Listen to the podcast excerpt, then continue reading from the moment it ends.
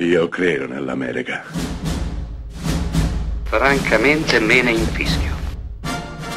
Io sono tuo padre. Anna Nishimasa. Rimetta a posto la candela. Rosa bella.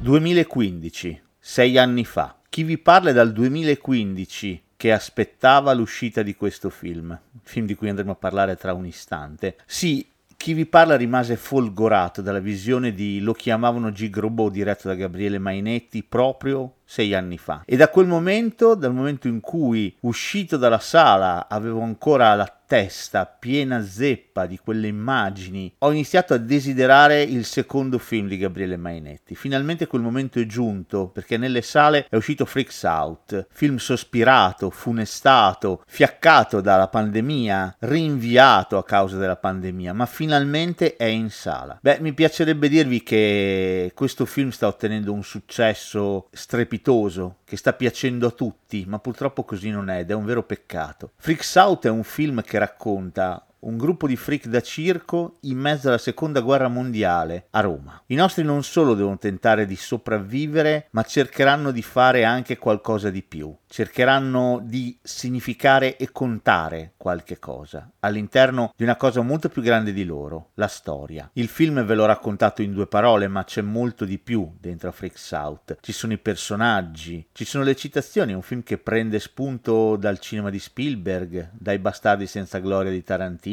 dal Freaks di Todd Browning, di cui abbiamo già parlato tanto tempo fa, e da Fellini inevitabilmente, amante del circo e delle sue esagerazioni. Mainetti mette insieme tutto questo, lo fa sicuramente in maniera imperfetta, lo fa cercando di regalarci una storia dal grande respiro e non sempre ci riesce, inciampa, ma quel che importa, anche se cade si rialza sempre. Freaks Out è un film a cui non siamo abituati, a cui in Italia non siamo abituati. Terra di commediacce scoreggione o drammi sentimentali di coppie in crisi. Freaks Out va da un'altra parte, sogna la luna, sogna le stelle e in alcuni momenti ce le mostra anche. Freaks Out è un film che non ci meritiamo. Non ci meritiamo la sua utopia, non ci meritiamo la sua voglia di sognare e di farci sognare. Forse non ci meritiamo un altro cinema, forse proprio per la nostra incapacità di sperare qualcosa di diverso e affossare chi prova a farlo, non ci meritiamo un altro paese.